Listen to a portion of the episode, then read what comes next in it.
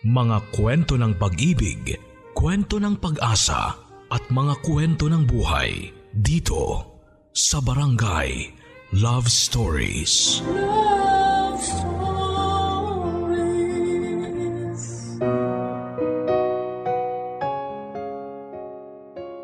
Marami sa atin ang nabibiktima ng maling pagmamahal. Marami rin sa atin ang patuloy na nagpapabiktima kahit na alam nilang hindi na dapat dahil akala nila doon lang sila pwedeng maging masaya. Ikaw, kapuso, na biktima ka na ba ng maling pagmamahal? Hindi na bago sa atin ang pagiging marupok pagdating sa pag-ibig. Marami sa atin ang ilang beses nang nakatisod ng maling pag-ibig pero patuloy pa rin. Ang pagbangon para muling habulin ang mali. Matagal bago tayo matauhan at maisip nating mali na ang hinahabol natin. Minsan kailangan pang tumodo ang sakit bago mo pakawalan.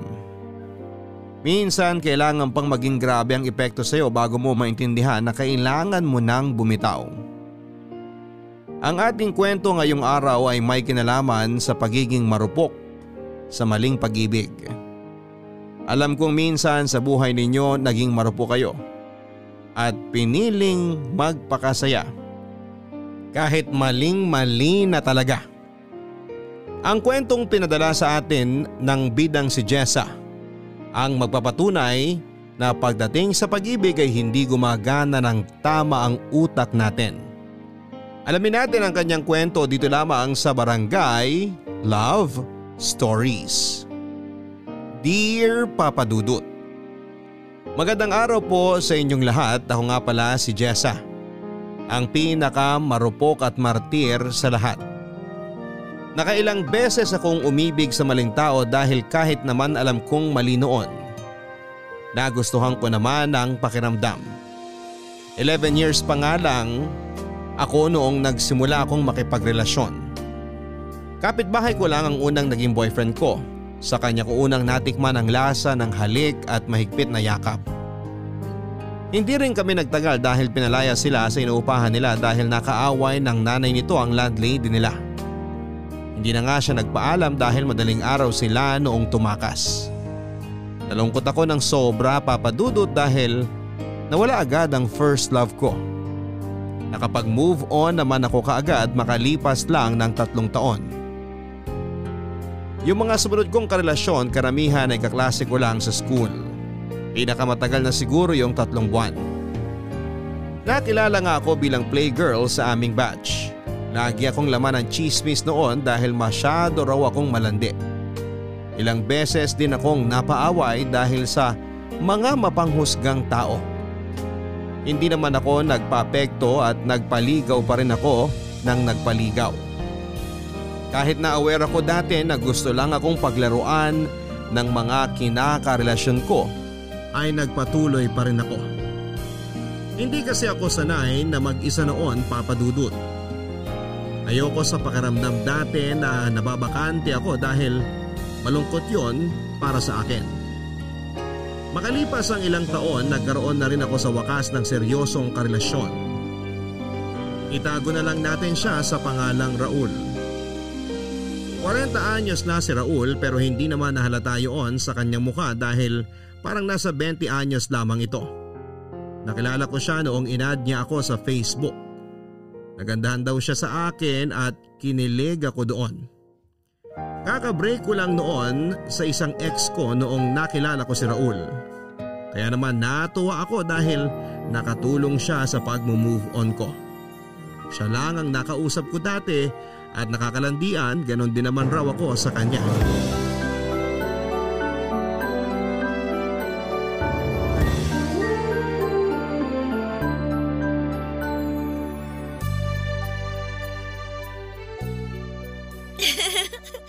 Nakakainis ka naman eh. Masyado mo akong pinapakilig. Uy, nagsasabi lang naman ako ng totoo ah. Ang ganda mo nga talaga doon sa sinend mong selfie. Kakagising mo lang ba talaga nun? Oo naman. Nahiya nga ako kasi may muta pa yata ako nun eh. Ang linis nga ng mga mata mo eh. Parang dinilaan ng tuta. Grabe ka! Isisave ko yung picture mo para may inspirasyon ako habang nagtatrabaho. Saka para mas ganahan ako sa pagkain ko. Gawin mo na ring wallpaper mo. Oo naman. Isisend ko sa'yo mamaya yung screenshot. Ipagmamalaki ko yung sa mga katrabaho ko. Sasabihin ko, Uy, tignan niyo itong syota ako. Ang ganda kahit bagong gising. Mamula-mula ang pisngi at labi. Natural yung pisngi at labi ko ha. Walang filter yan. Naniniwala naman ako sa'yo, mahal. Ah, mahal? Yun ba ang tawagan natin? Oo naman. Ayaw mo ba? Gusto ko nga eh. Eh teka, baka naman may tinawag ka ng mahal sa mga ex mo ha? Naku, wala. Pangalan lang ang tawag ko sa kanila. Ikaw lang ang namumukod tangi sa lahat. Kakaiba ka kasi. O sige, yan na lang ang tawagan natin. I love you, mahal. I love you rin, mahal. Nakakakilig ka naman. Pag nagkita na tayo, promise ko sa'yo na pakikiligin kita araw-araw. Hmm, true ba yan? Oo naman. Hindi naman ako manloloko. Hindi rin ako sinungaling. Baka naman paasa ka lang ha? Uy, huwag mo ko igaya sa mga ex mong pinaasa ka lang. Talaga lang ha? Kapag nagkita na tayo, bibilang kita ng bulaklak. Tapos ipapasyal kita lagi sa mall. Kakain tayo lagi sa food court. Tapos bibilang kita ng maraming tsokolate. Gusto ko yan! Uy, pati teddy bear ha? Yung pink o kaya pwede ring red. Kahit kasi laki mo pa yung teddy bear. Basta masahod ko eh. Grabe na excite na ako makita ka tuloy. Gusto na kitang yakapin tapos lambingin lagi. Dapat kiss mo rin ako ha. Oo naman, maraming marami. Mauumay ka. Ako mauumay? Hmm. Kahit siyang labi mo lang ang ulamin ko, busog na ako eh. Nakakagigil yung kapal ng labi mo. Parang pang-artista. Parang model ng lipstick. Binubola mo na naman ako eh. Hindi nga. Grabe kanina ko pa tinitignan yung picture mo. Gusto ko na nga kagatin ng labi mo eh. Wag! Dudugo! Dahan-dahan lang naman. Hmm, teka nga, baka kung saan mapunta yung usapan. Eh ano naman ngayon? Magkarelasyon naman tayo eh. Kahit mapunta pa sa, alam mo na, Huwag kang nang ganyan.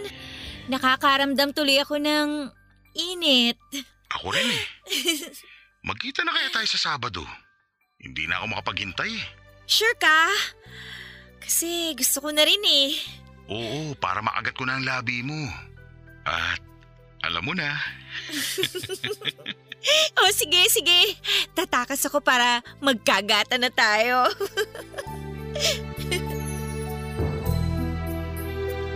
Sa unang pagkikita namin ni Raul ay may nangyari agad sa amin. Nagkatubili pa ako noong una pero napilit niya ako. Nag-check-in kami muna doon ay may nangyari sa amin. After na may mangyari sa amin ay sa kanya ako pinasyal sa mall at binilhan ng pagkain. Hindi niya ako nabilhan ng teddy bear dahil na na-short daw siya sa budget pero babawi raw siya sa mga next naming pagkikita. Tuwing nagkikita kami noon papadudot madalas puro sa mga mumurahing motel. Hindi na nga ako naipapasyal dati kasi sabi niya mas gusto niya raw yung tahimik at makapagpapahinga lang kami. Nagustuhan ko rin naman yung ganon, yung tipong nagyayakapan lang kami magdamag hanggang makauwi na ako. Never akong naihatid sa bahay dahil sabi niya natatakot daw siya sa mga magulang ko at naiintindihan ko naman yon. Hanggang sa kabilang kanto niya lang ako madalas na inahatid noon. Nakontento ako sa ganong setup at hindi naman kasi ako nagmamadali. Halos isang taon na rin kaming magkarelasyon at aaminin kong medyo nanawa na ako noon na puro lang kami motel dati. Pinasimplihan ko siya kung pwedeng doon naman kami sa bahay niya kung ayaw niya sa bahay namin. Ang dami niyang sinabi noon sa akin na alibay.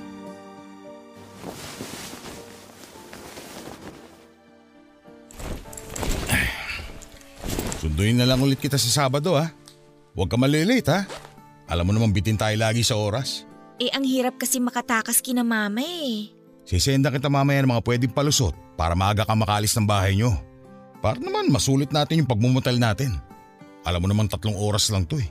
Ang mahal pa mag-extend ng isang oras. Mahal, paano kaya kung wag na lang tayong mag-check-in sa motel? Ha? Eh anong gagawin natin? Magtititigan lang hanggang matapos ang araw. Ang ibig kong sabihin, baka naman pwedeng sa bahay niyo na lang tayo magkita. Doon na lang tayo magstay. Bakit dun? Walang aircon dun. Maaalibadbaran ka lang. Buti pa dito sa motel, libre lang. May cable pa at libreng sabon at shampoo. Makakapag-charge ka pa ng cellphone mo. Sanay naman ako kahit walang aircon eh. Kahit nga walang electric fan, ayos lang ako no. Lamigin din kasi ako eh. Basta, mas okay na dito. Para sana hindi ka na rin gumastos lagi ng pang-check-in natin. Ipangkain na lang natin kaysa gumastos sa motel. At least sa bahay ninyo, libre. Para hindi na rin tayo laging nagmamadali pag magtatatlong oras na. Hindi pwede sa bahay eh kasi ano, maraming tao doon. Wala tayong magiging privacy. Saka mga chismosa ang kapitbahay ko. Sanay na ako sa mga chismosa, no? Hindi na nga ako affected dyan. Eh hindi ako sanay na nachichismis eh. Eh ano namang ichichismis nila sa atin eh magkarelasyon naman tayo, di ba? Normal lang naman na dalhin mo ako sa bahay nyo kasi girlfriend mo nga ako. O ito, may aaminin ako sa'yo. Huwag ka sana magagalit ha. Oo naman, ano ba yun? Eh, hindi pa alam sa bahay na may syota ako. Bakit naman hindi mo sinabi? Kinakahiya mo ba ako? Hindi ah, humahanap lang ako ng tiyempo. Eh di ba nga sinabi ko sa'yo dati na hanggat maaari ayaw muna nilang magkasyota ako kasi nga lagi na lang daw ako sinasaktan ng mga nakakarelasyon ko. Kaya yun, eh sana maintindihan mo. Ay, kawawa ka naman, mahal. Hayaan mo, hindi naman kita sasaktan. Tsaka hindi ako gagaya sa ibang ex mo, no? Talaga? Oo nga! O sige na nga, kapag ready ka na, tsaka mo na ako dalhin sa bahay ninyo. Ang understanding mo talaga kaya love na love kita eh. Eh ikaw kaya, maging understanding ka kaya sa sasabihin ko sa'yo? Ano yun? Hindi ako 19 years old. Ha? Magsi-17 pa lang ako next month. Ano? Oh, huwag ka magalit, please. Paano hindi ako magagalit? Niloko mo ako. Anak ka ng... Eh kasi, eh kasi gusto lang talaga kita. Kaya nung sinabi mong 40 years old ka na, natakot ako na baka hindi mo ako patulan kaya sinabi kong 19 na ako. Ano ba naman yan, Jessa? Sorry na mahal. Malapit na rin naman ako mag-17 eh. Tapos konting pikit lang, 18 na ako. O di ba? Hindi. Hindi to pwede. Maghiwalay na tayo. Ayoko makulong. Minor de edad ka pa lang. Raul, wag. Huwag mo naman akong iwan. Kasalanan mo eh. Niloko mo ako sa edad mo. Eh nagawa ko lang naman yun kasi mahal kita eh. Please, mahal. Sorry na. Huwag kang alis. Please. Alam mo ba tong ginawa mo ha? Alam mo bang pwede umakulong sa ginawa mo? Makasarili ka. Paano naman ako? Tapos na to. Tapos na tapos na tayo. Raul, wag! Please, wag! Raul, mamamatay ako kapag iniwan mo ako!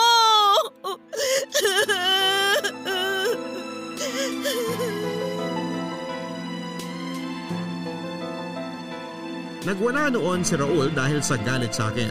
Natakot ako dahil yun ang unang beses na nakita ko siyang nagalit ng ganon. Ilang beses ko siyang sinubok yakapin pero ilang beses niya akong tinulak papalayo sa kanya na para bang diring-diri ito. Naintindihan ko naman siya at malaki talaga ang pagkakamali ko sa kanya. Nakiusap ako at lumuhod pa ako sa harapan niya para hindi niya ako iwanan. Nakapag-desisyon na siya noon na hiwalayan na ako pero napigil ko siya noong inoffer ko ang katawan ko. Muling may nangyari sa amin kapalit ng hindi niya pagalis. After noon, nag-ausap kami na talagang ililihim na namin ang relasyon namin. Pumayag naman ako dahil sa takot na mawala siya noon sa buhay ko. Pinagbutihan pa namin ang paglilihim ng relasyon namin. Natakot na ng sobra si Raul at kinakailangan niya mag-ingat dahil kapag nahuli kami, marahil ay kulong ito. Lahat ng utos nito sinusunod ko wag lang siyang mawala sa akin. Naramdaman ko na nagbago na ito at medyo nanlamig. Naintindihan ko naman siya kung bakit. Kaya naman lahat ginawa ko. Bumalik lang ang dating sigla ng relasyon namin. Barangay Love Stories. Barangay Love Stories.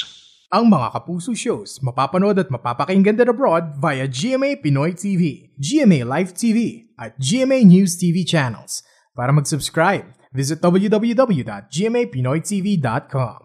Follow us at GMA Pinoy TV on Facebook, Twitter, Instagram, YouTube, Viber, and TikTok for the latest updates on Kapuso programs, artists, events, promos, and more. Salamat, Kapuso! Barangay Love Stories. Barangay Love Stories.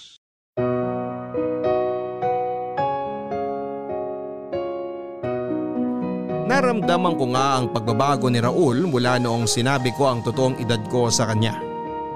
Nasaktan ako sa panlalamig nito pero kinaya ko dahil nga kasalanan ko naman. Naging bihira na rin ang pagkikita namin at madalas na hindi na nga natatapos ang tatlong oras namin sa motel. Hindi na mahigpit ang mga yakap niya noon. Pati ang mga halik ay mababaw na rin. Hindi na ito masyadong nagchat-chat sa akin noon at saka lang magpaparamdam kapag gusto niyang magsiping kaming dalawa. Tiniis ko ang lahat ng yon sa takot na iwanan niya ako. Naging clingy ako dahil sa panlalamig nito papadudot. Pero mas lalo nga itong nairita sa akin dahil sa ginagawa ko sa kanya.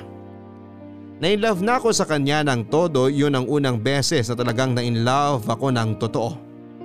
Hindi ko na-handle ng maayos yung nararamdaman ko kaya ang labas ay nasakal siya sa sobrang pagmamahal ko. Dahil doon ay mas lalo tuloy na bawasan ang mga pagkikita at pakikipag-usap nito sa akin. In-unfriend na nga rin niya ako sa Facebook at sinabi niyang mag-text na lang daw kami dahil delikado sa Facebook. Sinunod ko naman yon, lahat ng gusto niya, sinunod ko. Baka sa susunod na buwan na tayo magkita ha? Bakit? Busy sa trabaho. Basta lagi mo akong i-update ha. Ite-text na lang kita kapag magkikita na tayo. So habang wala ka, hindi tayo magkakausap kahit sa text lang? Oo, para safe. Mamaya pakialaman pa na magulang mo yung cellphone mo. Mabisto pa tayo. Mahirap na. Okay. Oh, nagtatampo ka? Hindi. Alam ko na yung ganyan mo eh. Eh kasi naman eh, napapansin ko sa'yo tsaka ka lang magte-text sa akin kapag gusto mong mag-ano tayo.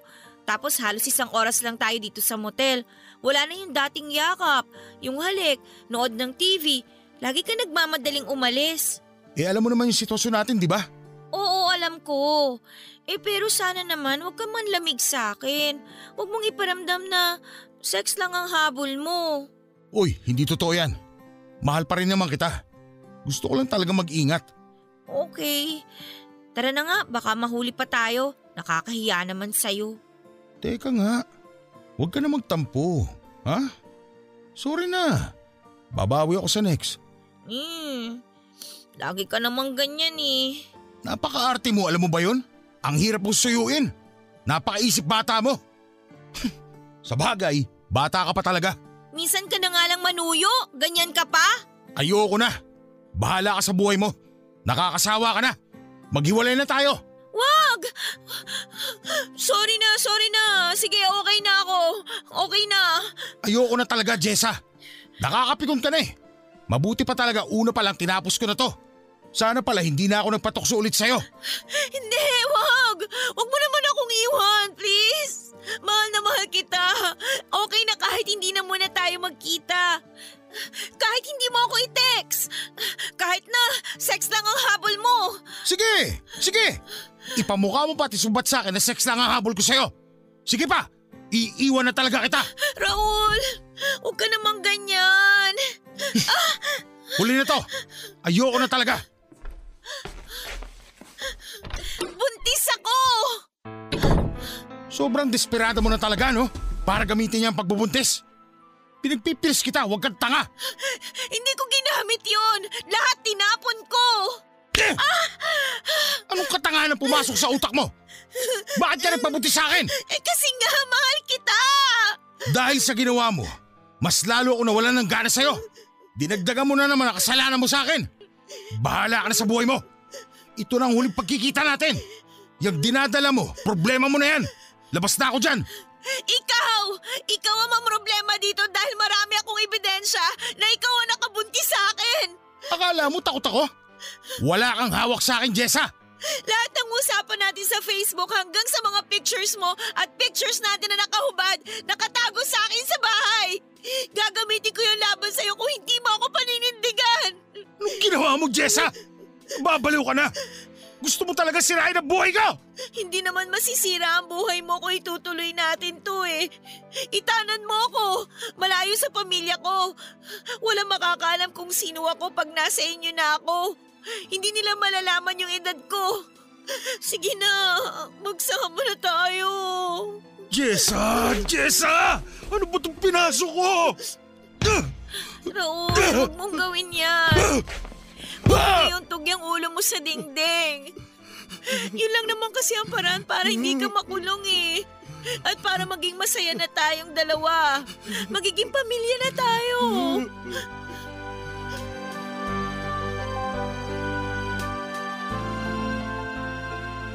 Totoong nabuntis ako ni Raul.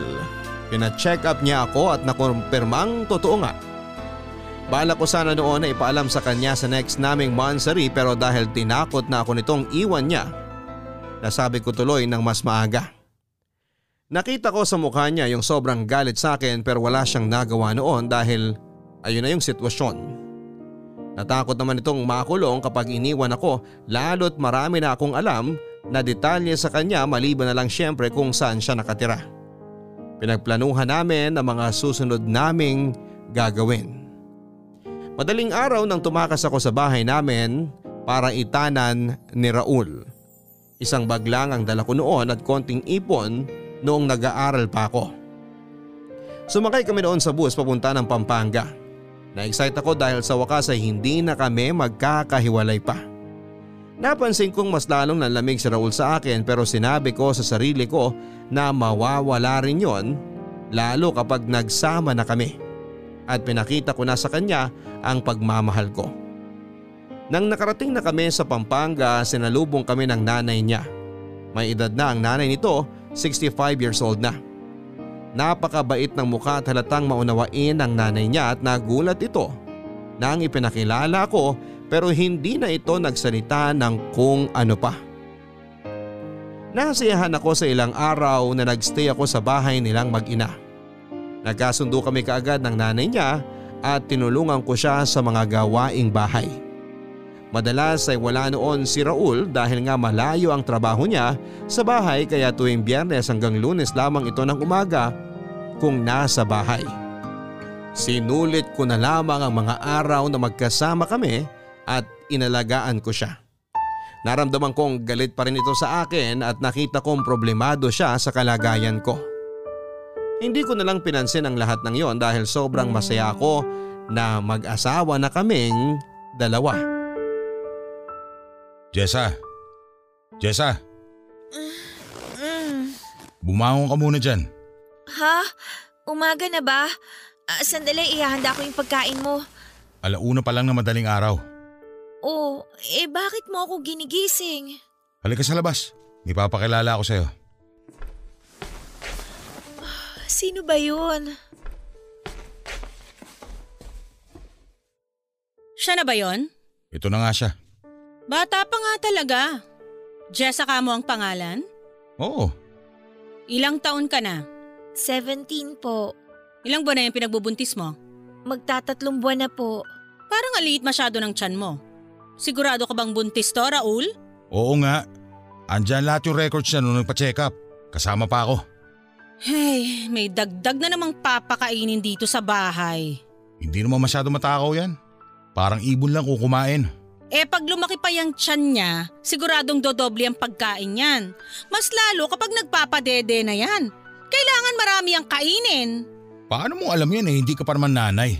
Ayaw mo nga maging nanay eh. Wala kang pakialam sa matris ko. E tumutulong naman ba yan dito sa bahay?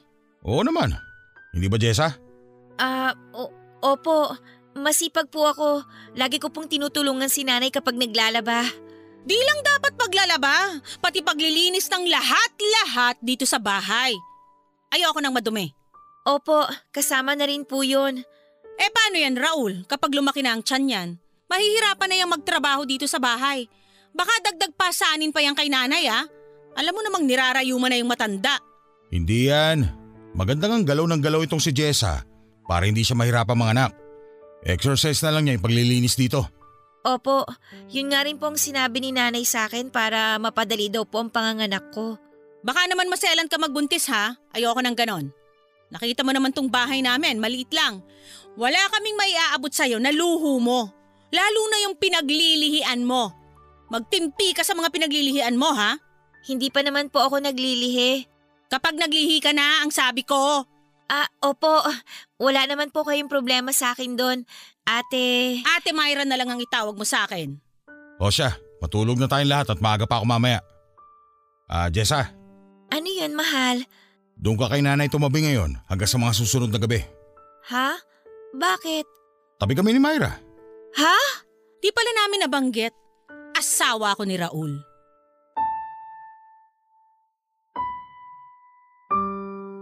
Nanlamig ako nang narinig ko na sinabi ni Ate Myra na siya ang asawa ni Raul. Hindi ako makapaniwala noon. Humingi pa ako ng paliwanag noon kay Raul pero sinabi niya na saka na lang niya sasabihin ang lahat. Wala akong nagawa noon kundi ang matulog sa tabi ni nanay. Hindi na nagulat si nanay nang tumabi ako sa kanya. Tila alam na niya na alam ko na ang lahat. Sinabi nito sa akin na siya na lang ang magkukwento ng lahat pagkagising namin. Hindi ako nakatulog noon dahil sa mga nalaman ko. Hindi pa natutulog sina Myra at Raul noon. Pinakinggan ko ang usapan nila at narinig kong nagtatalo sila tungkol sa kalagayan ko. Narinig ko rin ang mga plano nila para sa akin. Ilang ulit sinabi ni Raul na malaking tulong ako sa bahay dahil malinis ako at masikaso. Natuwa ang puso ko noon. Maya maya pa ay narinig ko na silang naghahalikan hanggang sa narinig ko na lamang ang ingay sa kanilang kama. Naiyak na lamang ako noon papadudot. Naramdaman ni nanay na umiiyak ako kaya naman hinaplos nito ang aking likuran hanggang sa makatulog na ako. Nalaman ko kinabukasan kay nanay na matagal na palang mag-asawa si Raul at Myra. 15 years old pa lamang daw sila noong nagtanang dalawa at tumira doon sa bahay ni nanay. Di sila nagkaroon ng anak dahil ayaw ni Myra. Tulad ni Raul, sa malayo rin ang trabaho ni Myra kaya tuwing biyernes ng gabi hanggang linggo ng hapon ito kung umuwi. Hindi pa rin ako makapaniwala na iisang bubong na lang kami noon. Mas lalong nahirapan akong paniwalain ang sarili kong napapayag ng ganon-ganon na lamang si Myra na patirahin sa bahay nila ang isang kabet na katulad ko. Naisip kong may iba silang plano sa akin at nagkatotoo nga ang iniisip kong yon. Barangay Love Stories. Barangay Love Stories.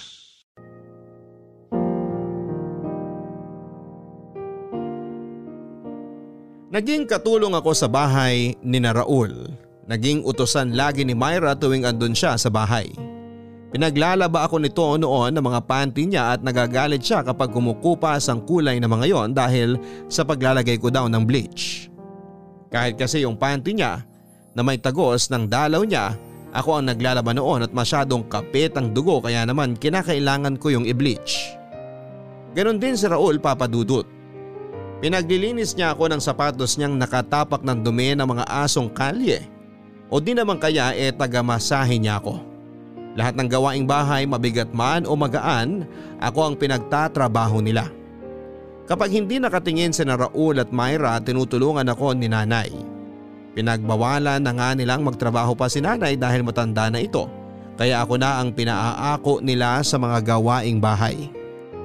Papadudot na hirapan na ako sa sitwasyon ko. Sobrang bigat sa dibdib papadudot. Na yung pangarap mong ituring kang asawa e tinuring kang kasambahay. Saka lang ako sinisipingan at tinatabihan noon ni Raul kapag wala si Myra. At gusto niyang madaliin ang lahat. Ginawa ako nitong parausan lamang. Hindi ko naramdaman yung pagmamahal na pinangako niya noon. Mula noong tumira ako sa kanila tingin na lang niya sa akin ay basahan at utusan. Ipapadugo mo yung kuko ko sa paa, Jess ha? Humanda ka sa akin, babasagin ko yung panga mo. Opo, Ate Myra. Naligo ka na ba? Hindi pa po eh. Pagkatapos ko na lang pong linisan tong kuko ninyo. Ang baho mo! Sobrang asim ng amoy mo! Hindi pa po kasi ako nakaligo kagad kanina. Kasi po inutusan niyo ako maglaban ng bedsheet niyo. O parang nagre-reklamo ka? Ay, hindi naman po ate. Kung nagre-reklamo ka na, mabuti pa umalis ka na dito para mabawasan yung pinapakain namin ng asawa ko. Eh, hindi po ako nagre-reklamo.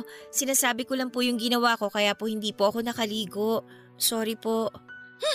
Sa amoy mong yan? Ewan ko talaga kung bakit ka natiis ikama ng asawa ko. Eh, hindi naman po ako bahuin. Ngayon lang po talaga dahil nababad po ako sa pawis. Huwag mo na akong rasunan. Mabaho ka talaga. Saka tingnan mo nga yung itsura mo. Ang bata-bata mo pa pero mukha ka ng 40. Pasensya na po talaga. Akala ko naman kung napakaganda mo nung sinabi sa akin ng asawa ko na nabuntis ka niya. Eh sobrang bilasa mo, di pa man din nakakalabas yung bata sa tiyan mo. Paano pa kaya kapag nanganak ka na? Ano pong kulay ang gusto niyo sa kuko niyo? Yang itim, kasing itim mo. Joke. Ayos lang po. Nangitim lang ako kasi nababad po ako sa araw nitong mga nakaraan. Bawat sabihin ko talaga may sagot ka, no? Kasi po pag hindi ako umimik, mas lalo po kayo nagagalit eh. Kahit anong gawin mo, mararamdaman mo lagi ang galit ko. Sa kakirihan mong babae ka, ayan, nabuntis ka tuloy. Hindi po sadya ang pagbubuntis ko. Gaga ka malandi ka. Sinabi na sa akin ni Raul na sinadya mo. Tinapon mo raw lahat ng pills na binili niya sa'yo. Nagpabuntis ka para ibahay ka niya. Ineknek mo, tignan mo kalagayan mo ngayon. Kala mo siguro magiging asawa ka na nung kumag na yon, no? Di ka nag-iisip, gaga. Puro init lang ng katawan ng pinapairal yung mga kabataan. Tanggalin ko lang po tong ingrown nyo ha. Huwag po kayong magalaw. Ano na mangyayari sa'yo ngayon pagkatapos mo manganak? Aasa ka ng sustento kay Raul? Boba ka talaga? Maintenance nga ng nanay niya eh, hindi niya maibigay-bigay? Ikaw pa kayang sampid lang? Ah, Sabi ko po kasi huwag kayong magalaw eh. Ah! Animal kang babae ka? Sinabi ko na mag-ingat eh! Ayan! Dumugo na! Aray! Buisit kang babae ka! Di ka na talaga makagawa ng tama! Aray, sorry po. Teka po, ayusin ko ate. Maayos mo pa ba yan? Tonta ka talaga? Ano yan? Matatanggal mo yung sugat? Ano ka? Faith healer? So sorry po talaga. Kukuha lang po ako ng... Aray! Aray ko. Dali mo kumuha ng alcohol doon! Gigigil ako sa'yo eh! Leche kang kabit ka! Leche!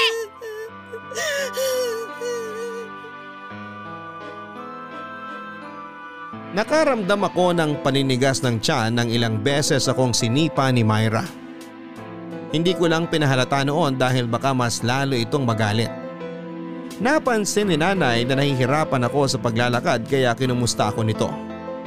Nagsinungalin ako at sinabing nadulas ako kaya naman inasikaso ako nito. Pinainom ako ng tubig at noong nakita ni Myra na nagpapahinga ako, binulyawan ako nito at inutusang muli. Walang nagawa si nanay dahil kahit siya mismo ay takot kay Myra. Nahihirapan na ako noon sa sitwasyon papadudot. Panailagang pag-iyak ko noon para kahit papaano ay mawala yung sakit na nararamdaman ko. Natakot naman akong bumalik sa amin dahil paniguradong itatakwil lamang ako ng mga magulang ko. Lalo't umalis ako noong walang paalam sa kanila at nakisama pa sa may edad na lalaki. Tiniis ko na lamang sina Myra at Raul kesa wala akong matuluyang bahay. Madalas akong pinagbubuhatan noon ang kamay ni Myra kapag nakikita niya ako. Sa aming dalawa akala mo ay siyang naglilihi dahil sa kanyang pagasta. Naintindihan ko naman kung bakit ito galit na galit sa akin dahil syempre kabit ako ng kanyang asawa. Kung hindi lang dahil sa nanay ni Raul ay baka nagpakamatay na ako noon. Napakabait nito sa akin at siya lang ang naging kakampi ko sa bahay nila.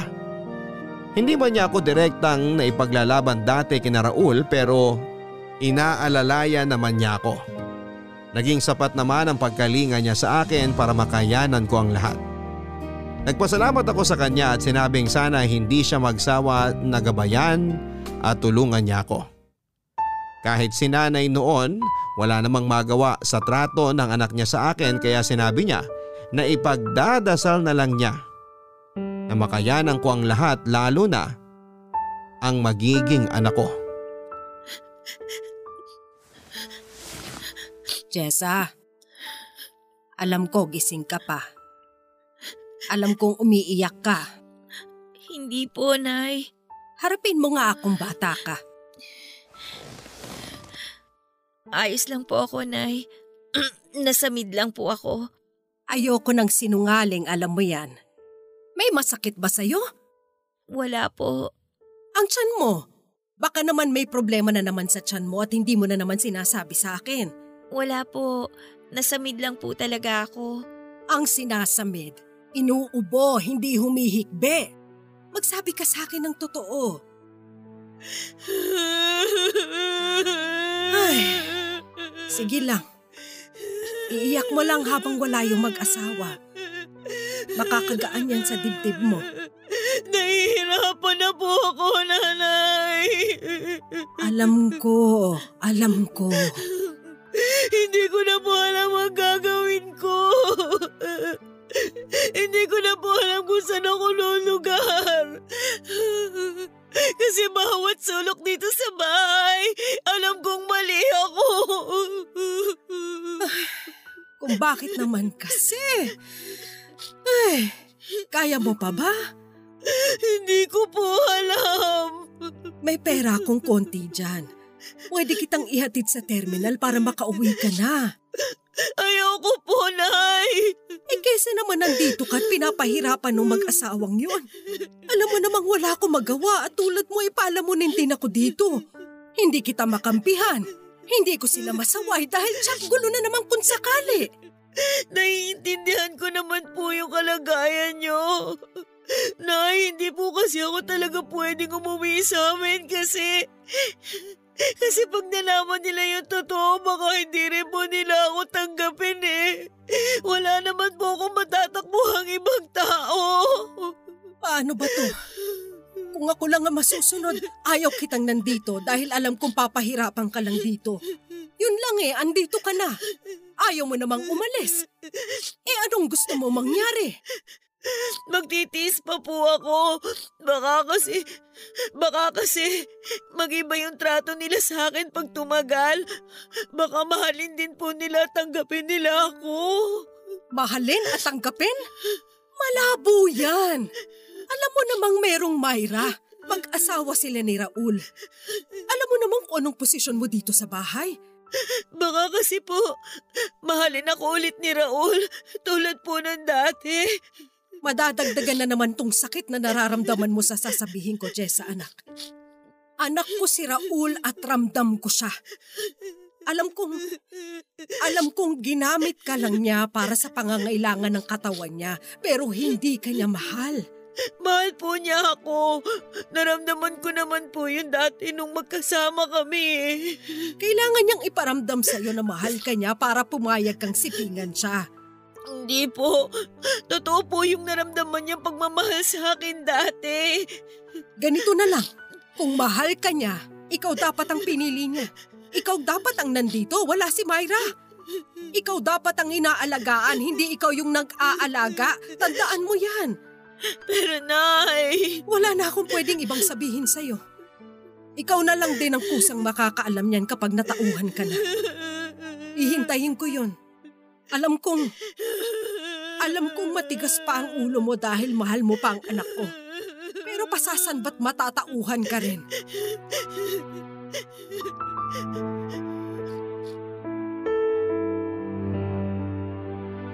Ilang beses akong inofera ng tulong ni nanay na makaalis na sa poder nila. Ilang beses ko rin siyang tinanggihan dahil ayoko talagang umalis. Bukod sa wala naman talaga akong ibang mapupuntahan ay sobrang mahal ko pa kasi noon si Raul. Sa tuwing naisip ko noon na malalayo ako sa kanya, nasasaktan ang loob ko dahil alam kong nahulog na ako ng sobra sa kanya. Kahit mali na ang pagtrato niya sa akin. Dinasal ko na sana balang araw bumalik ang dating pagtingin nito sa akin lalo na noong nagsisimula pa lang kaming dalawa. Iniling ko na sana ay makatulong yung magiging anak namin para makita niyang mahalaga rin ako sa kanya. Inalagaan ko ang ipinagbubuntis ko sa takot na baka kapag nakunan ako, eh papalayasin na ako ni Raul. Alam ko naman dati na kinuha niya lang ako dahil may pananagutan siya sa akin. At hindi dahil gusto niya. Sinuguro kong maayos ang kalagayan ng anak namin dahil ito ang susi para maging ayos na ang lahat sa amin ni Raul. Papadudod para akong naging masamang ina dahil ginamit ko ang anak ko para mapalapit kay Raul. Barangay Love Stories. Barangay Love Stories. Ang mga Kapuso shows mapapanood at mapapakinggan din abroad via GMA Pinoy TV, GMA Live TV at GMA News TV channels. Para mag-subscribe, visit www.gmapinoytv.com. Follow us also at GMA Pinoy TV on Facebook, Twitter, Instagram, YouTube, Viber, and TikTok for the latest updates on Kapuso programs, artists, events, promos, and more. Salamat Kapuso! Barangay Love Stories. Barangay Love Stories.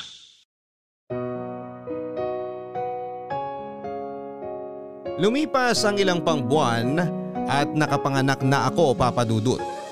Hindi may pintaang saya ko noon ang makita at mahawakan ko ang aking anak. Nagpapasalamat ako sa Diyos dahil hindi naging mahirap ang pagluwal ko sa aking anak na lalaki. Nalungkot lamang ako dahil ni minsan ay hindi ako dinalaw ni Raul sa ospital. Sinanay lang ang umasikaso noon sa lahat mula nung tinakbo ako sa ospital hanggang sa makalabas. Pinaniwala ko na lamang ang sarili ko at sinabing baka babawi rin si Raul kapag nakita na niya ang anak namin. Pero hindi dahil mas lalo itong nanlamig sa akin. Ni minsan hindi niya kinarga ang anak namin o kahit tapunan man lang ng tingin. Pinagpahinga nila ako ng isa't kalahating buwan para may lakas akong muli para makapagtrabaho. Namayat ako noon dahil hindi sapat ang kinakain ko dahil tinipid nila akong mag-asawa. Dinamihan na lang ni nanay ang sabaw sa mga ulam namin, ganoon na rin ang am sa kanin para makatulong sa gatas ko. Hindi binilhan ni Raul ng diapers ang anak namin. Inabutan niya lang ako ng lumang damit niya para gawing ko raw na lampin. Pwede ko rin daw labhan noon ang lumang basahan para idagdag. Pero pinigilan ako ni nanay. Wala rin naman akong nagawa noon dahil wala rin akong pera. Nilapitan ni nanay ang isa nilang kamag-anak para makahiram ng mga damit ng sanggol. Nang natapos na ang pagpapahinga ko, pinabalik na nila ako sa pagtatrabaho sa bahay. Mas naging doble ang mga utos nila mula noong nanganak na ako dahil wala na raw harang sa tiyan ko para makasagabal sa pagtatrabaho ko. Naramdaman ko naman noon na parang pinahihirapan lang nila ako para kusa na akong sumuko at umalis pero hindi ako nagpatinag papadudot. Pinaglaban ko ang karapatan namin ng anak ko sa bahay nilang mag-asawa. Oo at kabit ako pero may habol ako dahil may anak kami ni Raul. Jessa, O Raul, dumating ka na pala. May pagkain pa dyan, pinagtira kita. mamaya na. Linisin mo nga itong sapatos ko. Naputikan kanina nung pauwi ako. Kailangan ko bukas sa umaga yan. Labhan mo na rin yung mga pantalon ko para matuyo bago ako bumalik sa trabaho. O sige, ilapag mo lang dyan, papatulugin ko lang tong baby natin. Mamaya na yan. Atupagin mo yung inuutos ko sa'yo. Ah, Sandali lang to, papikit na rin naman si baby eh. Tingnan mo oh. Huwag mo nga ilapit sa akin yan. Gusto ko lang namang makita mo na kuhang-kuha niya ang ilong at labi mo.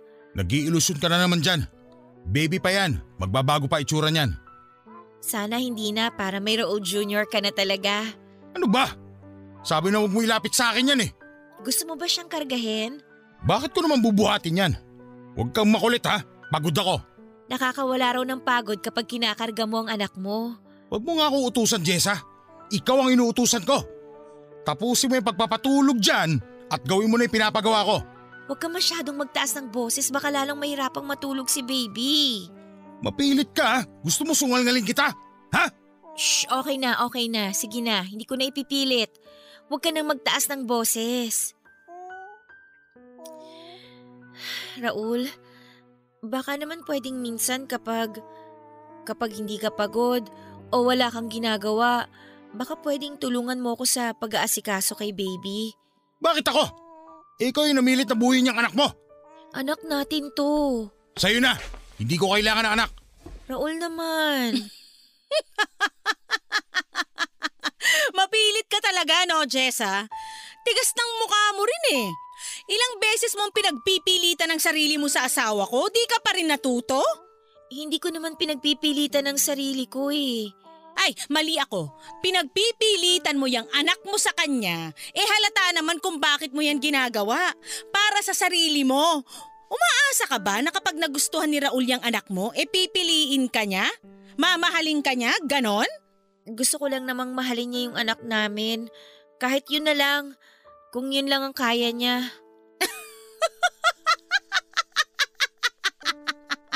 Para ka namang aping-api. Bagay sa'yo mag-artista, no? Pang teleserye ang drama mo eh.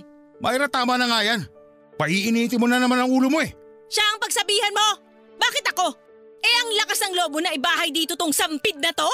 Tapos nagre-reklamo ka kapag kumukuda ako? Hoy, ikaw Jessa! Huwag kang ambisyosa! Kung mag-aambisyon ka, ilugar mo! Walang lugar yan dito sa bahay! Papangarapin mo pang sulutin tong asawa ko ay halata namang di ka gusto? Yang nasa gitna ng hita mo lang ang ginusto niya noon! Tama na nga sabi. Total, 18 ka naman na. Pwede ka nang lumayas dito ngayon kung meron pang konting hiya dyan sa katawan mo. Para mabawas-bawasan naman yung palamunin namin dito. Bakit mo siya palalayasin? Oy, bakit hindi? Gusto mo siyang kasama? Gusto mo uli asawahin? Kung palalayasin mo yan, sino maglilinis at mag-aasikaso dito sa bahay? Naisip mo ba yon? Ha? Pagganahin mo nga rin yung utak mo, Myra. Isa ka pa eh. Pareho kayo bobo nito si Jessa.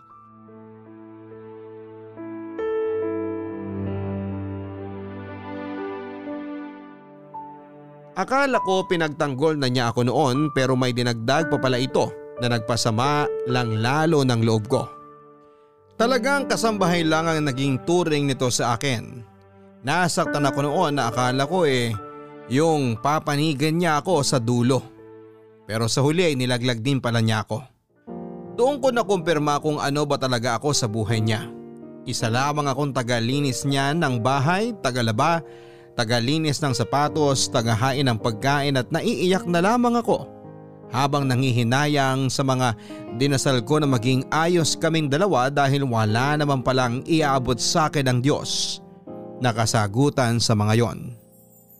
Para na akong patay noon sa totoo lang papadudot. Wala na akong ibang nararamdaman kundi puot at sakit. Kung di dahil kay nanay ay baka bumigay na ako noon. Ipinagpatuloy nila ang pagpapahirap sa akin at sumunod na lamang ako para hindi na ako masyadong pag-initan pa. Nanghihina na ang katawan ko papadudot at tuwing humaharap ako sa salamin ay hindi ko na nakikita ang dati kong magandang mukha. Nagmukha na akong kalansay na madalas ay nagkakasakit dahil kulang sa nutrisyon. Pinagmasdan ko ang aking anak at konti na lang at magagaya na siya sa akin dahil sa kapayatan. Naiyak na lamang ako dahil wala akong maibigay na magandang buhay sa anak ko. Ni minsan ay hindi ako inabutan ni Raul ng pambili ng kahit na vitamins man lang sa anak ko. Nagkasya ako sa paunti-unting inaabot ni nanay na pera sa akin para makabuo at makabili ng mumurahin na gamot para sa amin. Nakakuha naman ako ng mga gamot at vitamins pero yung malapit nang ma-expire. Pero kinukuha ko pa rin dahil mura dahil yun lang ang kinakaya ng aming mga bulsa.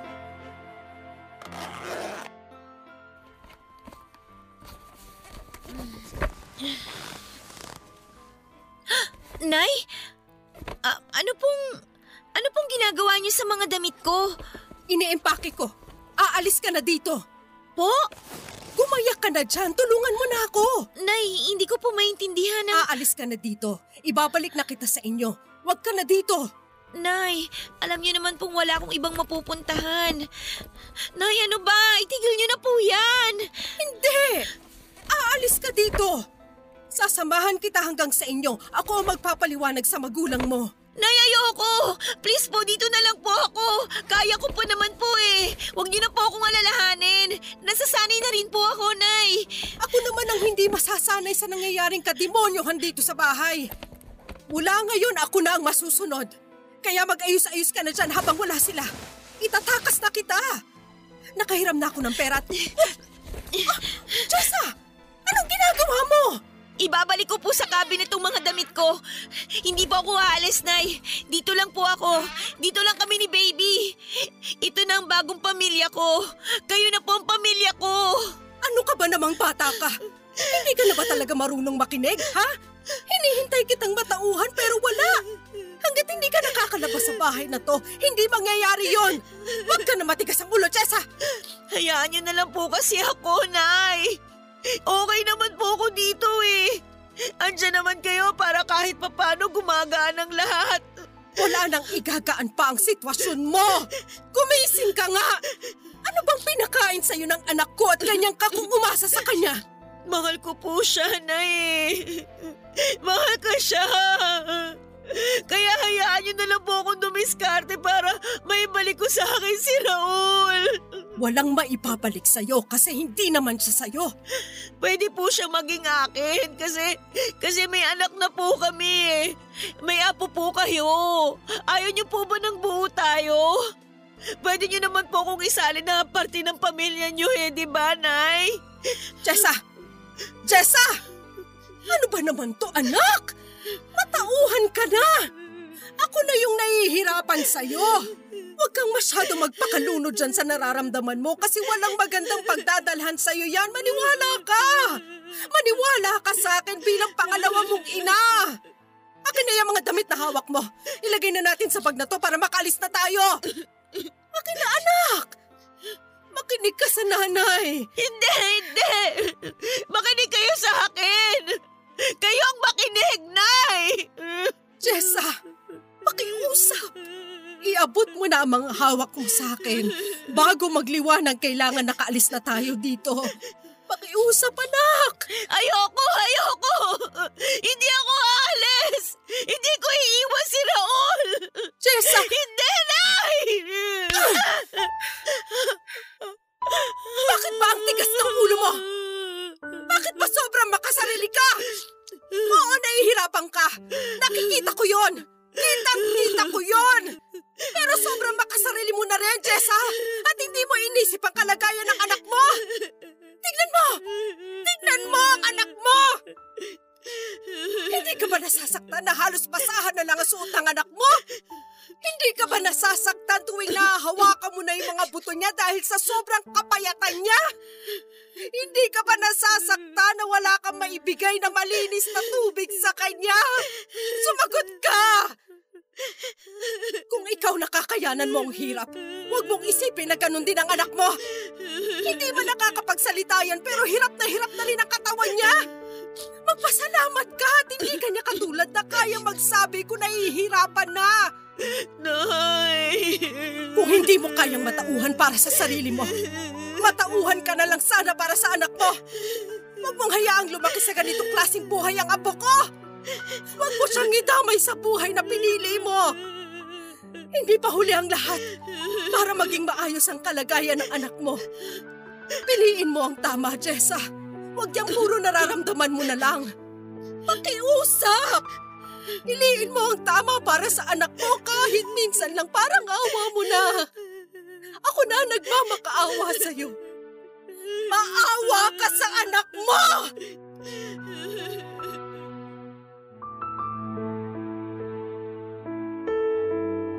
Bago magliwanag ay nakaalis na kami ni nanay sa bahay. Natatandaan ko pa, nilingon ko pang muli ang bahay noon bago kami sumakay ng tricycle para magpahatid sa terminal. Hindi natigil ang pag-iyak ko habang bitbit ang anak ko. Sa mga sinabi ni nanay sa akin ay natauhan ako. Natauhan ako hindi dahil sobrang nahihirapan na ako, natauhan ako dahil sobrang nahihirapan na ang anak ko. Napakasakit na tignan ang anak ko habang hinahawakan ang humpakat na mamayat niyang mga pisngi. Naiyak na lamang ako nang maramdaman ko ang pagnipis ng kanyang katawan dahil sa kakulangan sa tamang aruga at nutrisyon. Mula noon papadudot ay nangako ako na babawi ako sa kanya sa ilang daang beses na pinabayaan ko siya sa kakahabol sa atensyon ng tatay niya. Patanghali na noong nakarating kami sa bahay namin. Sinalubong kami ng aking mga magulang at naramdaman ko noon ang galit nila pero napigilan nito noong nagpaliwanag na si nanay sa kanila. Sinabi nito ang lahat at tinulungan ko siya para suportahan ang mga detalyeng binahagi niya sa mga magulang ko. Noong araw ding yon ay niyakap ako ng mga magulang ko para tanggapin ako pabalik sa buhay nila. Nagalit sila oo pero mas nang ibabaw ang pananabik nilang makita akong muli at makasama ang kanilang apo. Nagpaalam na rin si nanay para umuwi na sa kanilang bahay si Raul. Nagalala ako na baka pag-initan siya pero sinabi niyang kaya na raw niya ang sarili niya. Kung sakali man daw nakagalitan siya noon, nang mag-asawang yon ay haharapin daw niya at ipamumukha sa kanila kung sino ang totoong batas sa kanilang bahay. Tulad ko ay natauhan na rin si nanay. Hindi na ito pumayag na sumunod-sumunod na lamang sa mga maling gusto ng mag-asawang sina Raul at Myra. Ilang taon na ang lumipas papadudot at ngayon ay maayos na kami ng anak ko. Hindi ko na muling pinakita ang anak ko kay Raul. Hindi na rin naman ito naghabol pa at nagpapasalamat ako na tuluyan na siyang nawala sa buhay namin. Nag-focus ako sa buhay namin magina at hindi muna naghanap ng karelasyon dahil sa trauma na naranasan ko kay Raul. Hindi ko naman sinasara ang pintuan ko sa posibilidad na magmahal ulit pero sisiguraduhin kong hindi na ako magbibigay ng sobra pa sa kaya ko. Maraming salamat po sa pagbasa ng aking liham. Ako ang inyong kabarangay forever, Jessa. Hindi madaling limutin at talikuran ng isang pag-ibig na akala mo ay yun na. Gagawa ka ng paraan para kayo ang magkatuluyan. Gagawa ka ng paraan para hanggang dulo ay kayo na. Sana balang araw, sa mga taong sobra kong magmahal ay magawa nyo sanang makawala kung alam ninyong masama na. Kung alam ninyong nasisira na kayo at huwag nyo na sanang hintayin na lumubog pa kayo lalo. Sana balang araw ay magkaroon kayo ng lakas para lisanin ang pag-ibig na alam ninyong hindi dapat para sa inyo. Yung pag-ibig na alam ninyong nagiging lason sa pagkatao ninyo. Hanggang sa muli ako po si Papa Dudut. I-follow ako sa aking Facebook account at Papa Dudut. Ganon din sa Instagram, sa Twitter at sa TikTok. Ito po ang mga kwento ng pag-ibig, buhay at pag-asa sa Barangay Love Stories number 1. Mga kwento ng pag-ibig, kwento ng pag-asa at mga kwento ng buhay dito sa Barangay Love Stories. Love